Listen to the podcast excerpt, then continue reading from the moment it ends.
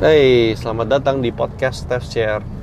Podcast monolog ini bertujuan membagikan hal-hal positif, hal yang berguna, one podcast at a time. Check it out.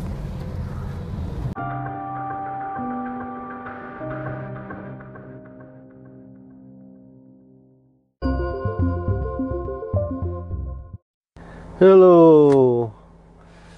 What's up guys, selamat datang kembali di episode ke-15 Steph Shares Sama aku Stefanus. Gimana kabar kalian minggu ini? Aku berharap kalian tetap dalam kondisi yang sehat, aman Dan di tengah masa yang sulit ini Kalian bisa bertahan, kita semua berusaha. Nggak capek-capek ingetin tetap banyak minum air putih guys. Minum vitamin kalau perlu, cukup istirahat dan mari kita sama-sama berharap supaya kondisi ini bisa cepat berlalu semua jadi lebih baik secepatnya. Uh, to be honest sih minggu ini I don't feel like posting anything. So we'll see kalau ini turn out to be uh, good I'll post it. Kalau ternyata enggak I think I'll skip posting this week. I'll just save the recording untuk future reminder atau future reference atau mungkin untuk minggu depan ya kalau minggu ini gagal. Uh, lagi lagi a bit down minggu ini karena ada sedikit masalah di kerjaan. Nothing new. Ada project yang bermasalah dan aku harus uh, cut off. Ini tukangnya aku harus ganti aku harus cari gantinya karena sudah berlarut-larut dan tidak membaik. Jadi uh, projectnya aku harus carikan orang lain tukang lain yang bisa selesaikan dan uh, secara mental cukup melelahkan lah ini. Like I said nothing new. I've been doing this for a while bukan hal yang baru. Tapi mungkin ya karena ini di tengah isu corona ini yang cukup bikin was-was dan membuat kita banyak berpikir kerjaan juga uh, terasa agak sepi gitu kan. Jadi ekstra ekstra sensitif lah untuk hal-hal sulit seperti ini. Minggu ini aku mau I may not be the expert in dealing with anxiety atau dengan hal-hal bagaimana menenangkan pikiran tengah uh, hal-hal yang sulit but I'll try to share dari apa yang jadi pengalamanku dan apa yang aku alami selama seminggu terakhir ini so probably ada ada dua hal yang mau bagikan. Kira-kira apa sih yang kita bisa lakukan di tengah masa yang sulit ini? Hal-hal yang praktikal, hal-hal yang hmm, gampang lah untuk dilakukan. Secara teori ya, of course. Prakteknya kembali ke masing-masing lah. Sometimes it's easier said than done. Gampang lebih gampang diomongin daripada dilakuin. So, problem yang pertama adalah ketik di tengah kondisi yang sulit, tengah masalah, nomor satu fokus. Berusaha fokus untuk mencari jalan keluarnya. Jadi instead of fokus mengasihani diri membenci situasi yang ada mengutuki situasi yang ada menjadi marah dan atau bahkan putus asa bagaimana kalau kita kalau kita bisa lebih fokus mencari jawabannya apa ya? Ini solusinya apa? Aku pelajari ini minggu ini dari adikku sendiri. Yang seorang dia bisnis punya toko retail ya jualan baju. Dia punya butik dia punya dua stand di dua pusat perbelanjaan yang berbeda gitu dan obviously bisnis industri yang ini apa bisnis retail apalagi yang dijual baju ya di tengah isu corona gini ya menjadi kebutuhan yang sangat tersier baju baru. Nggak nggak ada dalam agenda orang untuk keluar cari baju baru gitu kan. Secara nggak langsung ya omset uh, plamet lah ya jatuh keras banget. Nol nyaris nol bisa dibilang omsetnya. Sementara kos jalan terus karena ada tempat tempat dia buka stand itu tempat belanjanya nggak mengizinkan orang libur. Berarti itu artinya listrik uh, service charge kebersihan keamanan semua jalan terus. Dan itu nggak murah gitu kan belum termasuk harus bayar orang pegawai untuk tungguin gitu. Bentar lagi juga HRan himbauan dari pemerintah tunjangan hari raya juga kalau bisa tetap diberikan. Dan ya pusing kan? Pusing lah. Costnya sebulan berapa coba? Untuk satu tempat gitu kan. Apalagi untuk dua tempat. Let's say sebulan 10 juta. Kalau ini berlanjut tiga bulan ke depan udah straight 30 million. Belum tunjangan hari rayanya kan belum dan dia cerita ada orang yang yang seperti dia senasib banyak. Kenalannya dia yang punya butik lebih besar. Itu kos bulanannya untuk bayar service charge saja bisa 30-40 juta. Itu kalau dikali 3-4 bulan aja berapa? Itu sendiri sudah pusing kan gitu kan. Ini masalah. Dia bilang uh, yang dia lakukan adalah gimana caranya nih? Gimana caranya bisa punya carikan uang untuk menangani masalah ini. Apa yang harus dijual? Clear ya nggak bisa jualan uh, apa pun barang yang ada di yang dia punya di stok. Baju itu susah jualannya sekarang. Lalu apa sih yang gampang jual? Ya dia coba. Mulai dari gitu, sempat masker. Maskeran sempat populer. Uh, yang berhasil itu dia coba jual adalah ini alat bu bersihin barang. Kayak penyemprot disinfektan yang pakai baterai gitu aku lupa pakai baterai atau dicas ya. Pokoknya yang yang tekan dia, dia bisa semprot gitu kan. Uh, dan itu cukup hit. Laris manis lumayan. Dia dapat uang. Ini dia bilang cukup untuk bayar gaji anak-anak pegawainya dia HR HR anak-anak. Terus kos toko yang kalau memang terpaksa harus jalan terus itu mulai bisa tercover. Dan dia mulai tenang. Masalah mulai teratasi karena dia situ aku belajar bahwa di situ kalau kita gunakan energi kita kreativitas kita fokus untuk nyelesain masalah uh, mungkin kita bisa again work things out gitu. Kan um,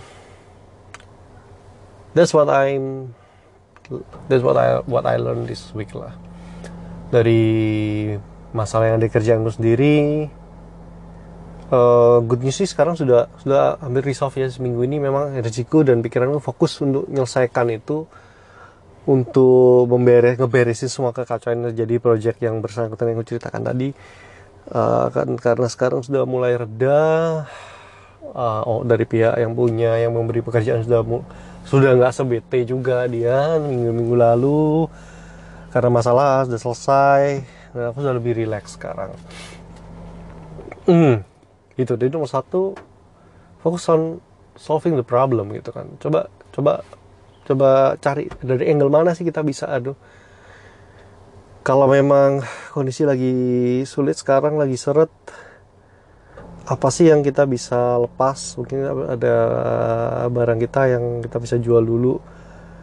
Uh, putar otak lah cari ada teman-teman kan kalau aku lihat di Instagram atau di sosmed sekarang tiba-tiba banyak yang buka catering tiba-tiba ada yang uh, jual barang-barang yang biasanya dia nggak jual buka PO ini. Bahkan ada orang yang buka ini ya uh, jasa titip. Jadi ceritanya dia aku nggak tahu ini a good thing untuk diniru atau enggak. Tapi dia dia ke mall dia pergi ke pusat perbelanjaan dia foto barang-barang. Dia bilang uh, dia belanja dia pakai masker dan segala macam. Dia berusaha tetap menjaga ini ya kesehatan. Dan dia yang keluar dan nawarin teman-temannya kamu beli apa nih? Ini mainan anak-anak. Dia fotoin. Dia ambil jasa titip. Ya ada aja lah cara orang cari uang gitu. Mulai dari yang normal sampai aneh-aneh ya sampai kemarin itu ada orang yang ngejual balik harga promo Pizza Hut. Sempat denger ya? Pizza Hut obral harga pizzanya berapa? Belas ribu. Dapat dua kalau nggak salah. Ada yang borong terus jual lagi. Macam-macam dan itu ya of course yang itu banyak menuai caci maki orang-orang. Tapi I think uh, at some level technically itu nggak salah. Technically itu nggak salah. Itu cuma contoh bagaimana orang menjadi dalam tanda kreatif mencari penghasilan tambahan. Terlepas kalau orang jadi marah karena merasa tidak etis tidak terbeli. Misalnya dia beli 100 kotak nih terus nggak laku ya apesnya dia gitu kan. Tapi kalau misalnya ternyata laku kan berarti ada yang mau beli nih ada yang mau dan mampu beli. Dan dia jadi jadi income buat dia. Ya of course itu bikin orang beberapa orang sebel karena promonya jadi nggak kebagian tapi ininya itu contoh bahwa orang bisa menjadi sangat kreatif saat-saat seperti ini mencari mencari solusi masalah mereka Uh, yang kedua agak klise sih. Bagaimana what to do in the midst of problem, in the midst of trouble times. Um, bersyukur, mencoba bersyukur, mensyukuri apa yang ada. Berusaha terkadang Mike juga berusaha melihat ke belakang, melihat aku pernah mengalami situasi finansial yang jauh lebih buruk dari ini, di mana lebih tidak ada dana darurat, uh, ada masalah datang dan uang di tabungan sampai harus terpakai habis. Afterwards, afterwards, buat aku sendiri sih aku diingatkan kemarin ketika pikiran kal kalut kalau karena pendapatan menurun gitu kan ada atau dan payment dari klien juga mundur. Rata-rata orang ngasih pembayaran bilang bukakan giro atau cek mundur. Lumayan jauh lumayan. Sementara aku harus bayar ke supplierku kan nggak bisa gitu. Ke pekerjaku kan nggak bisa mundur. Jadinya pusing juga gitu kan. Berusaha melihat ke belakang bahwa pernah mengalami hal yang lebih buruk. Itu membantu aku untuk mensyukuri apa yang ada hari ini at least mas ada juga melihat juga ya melihat look at the bright side. Walaupun dibayar mundur at least aku masih dibayar. At least pekerjaan ini selesai. Tidak ada masalah. Berusaha fokus pada hal baik yang masih ada. Yang ini yang tadi aku bilang it is one is a lot easier said than done. Lebih mudah diomongin daripada dilakuin. Karena I mean kalau dari teori sih mengapply perasaan bersyukur di atas sebuah kejadian secara psikologis apa ini menaruh layer layering of emotion and feelings. Kita taruh bersyukur di layer paling atas itu artinya apa pun yang kita lihat yang kita alami ya kita final final feelingnya itu trying to be grateful. Dan ya itu yang aku coba praktekkan sih untuk membuat aku lebih tenang minggu ini adalah aku melihat di tengah semua ini uh, anggota keluarga sehat-sehat uh, adik-adikku iparku orang tuaku mertuaku everybody is okay and that's something to be grateful of. Pekerjaan kami semua terganggu tapi nggak tapi kami masih bisa somehow mendapat penghasilan dan dari situ kami juga bersyukur karena kami punya lifestyle juga tidak terlalu yang uh, mewah. Kami bisa menahan diri tidak ke mana-mana. Nggak ter bagi orang yang cukup rumahan aku nggak merasa terlalu stres harus ada di rumah. Nggak nge-mall ini sampai sebulan ya nggak nyentuh mall it's, it's totally fine gitu kan. Uh, bersyukur juga sempat nabung dulu untuk beli itu aku beli sempat beli gadget kan di rumah. Konsol lah istilahnya Nintendo Switch itu. Untung sempat nabung. Dan dapat harga yang relatif murah lah ya. Dan dari tabungan itu dan itu jadi alternatif hiburan di rumah bersama anak istri semua senang. And that's something to be grateful for gitu kan. Itu deh. Uh, aku nggak berusaha apa ya nggak pingin menggurui lah ya mengatakan ya, kalian kalian yang dengerin kalian bersyukur lah ya but look around you guys look around and see if there's still some good things around you. Dan kalau kalian nggak bisa jawab, kalian terlalu pusing, coba tanya orang sekitar kalian, kira-kira hal apa sih yang masih baik? Apa? It's okay, it's okay to ask something, things like that gitu kan. Karena aku sendiri pun sometimes diingatkan ada teman yang notice, how did I mention it? I forgot. Intinya, teman-teman tahu kalau uh, lagi banyak pikiran sampai susah tidur kalau aku sih itu biasanya alarm ya kalau sudah sampai susah tidur atau tidur nggak nyenyak bangun-bangun kepikiran apa otak muter terus itu sudah red flag berarti I'm mentally drained I'm mentally tired dan ya teman ini berusaha membuat aku lebih objektif. Coba kamu lihat sih uh, masalahnya apa? Coba diidentify problemnya apa? Kenapa kamu merasa seperti ini? Apa yang bisa di tackle mana yang bisa diselesaikan? Uh, dan bagian mana yang actually is okay? It's just me overreacting. Dan itu menunjukkan bahwa kalau kamu sulit melihat maybe as around. Mungkin orang lain bisa bantu uh, I think itu aja sih minggu ini. Nggak nggak mau bicara banyak lebar. So this this week aku cuma mau bicara soal di saat sulit apa sih yang bisa lagi kita lakukan? I mention two things today. Pertama coba deh fokus mencari cara-cara praktis practical things that we can do that we can actually practice kita benar-benar bisa lakukan untuk menyelesaikan masalahnya. At worst kita bisa one step closer untuk menyelesaikan masalahnya. Yang praktikal ya. Bukan hal seperti berusaha lebih keras. Ya mm, menjadi lebih kreatif.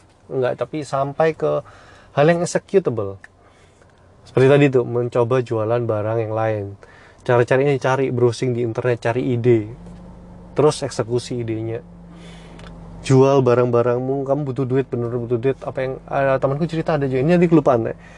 Ada yang bilang ada teman ini temannya teman ya yang jual mobilnya. Mobil katakan dia mobilnya lumayan bagus ya tapi dia lagi nggak megang cash dia butuh duit. Katakan dia jual mobilnya yang seharga 200 jutaan. Terus dia beli mobil second yang harganya di bawah 100 jadinya dia megang duit kan jadi agak banyak. Ini untuk memenuhi kebutuhan dia membayar kewajiban bisnisnya dia bisa lebih muter dan seperti itu? Hal yang praktis yang executable dan salut sih salut sih dengar cerita itu. Uh, menjadi lebih apa ya humble ya. Yang dia mobilnya dia jual dia memaksa membuat dirinya ya sudah ini memang nggak bisa. Kita naik mobil yang yang yang jauh lebih ya mobil saya kan nggak tahu nggak peduli orang bilang itu butut tuh jelek. Pokoknya sekarang bisa survive dulu. Itu satu fokus on the action cari masa so, problem solvingnya apa. Kedua yang lebih teori lebih ke mindset berusaha lebih menjadi lebih syukur cari nih hal-hal baik yang fokus on the good things bahwa masih ada hal-hal baik yang kalian punya. Hold on to that cherish those things gitu kan. Karena terkadang di saat-saat sulit itu memang lebih gampang loh untuk ngelihat apa sih yang jelek. Lebih gampang untuk fokus on the bad things. Tidur yang diingat itu makan yang diingat itu kita lupa bahwa ada hal baik yang kita punya mungkin di sekitar kita yang worth untuk disyukuri. Itu. Oke, okay, that's it guys. Sampai ketemu minggu depan. I'll see you guys next week. It's me Steph. Peace and out.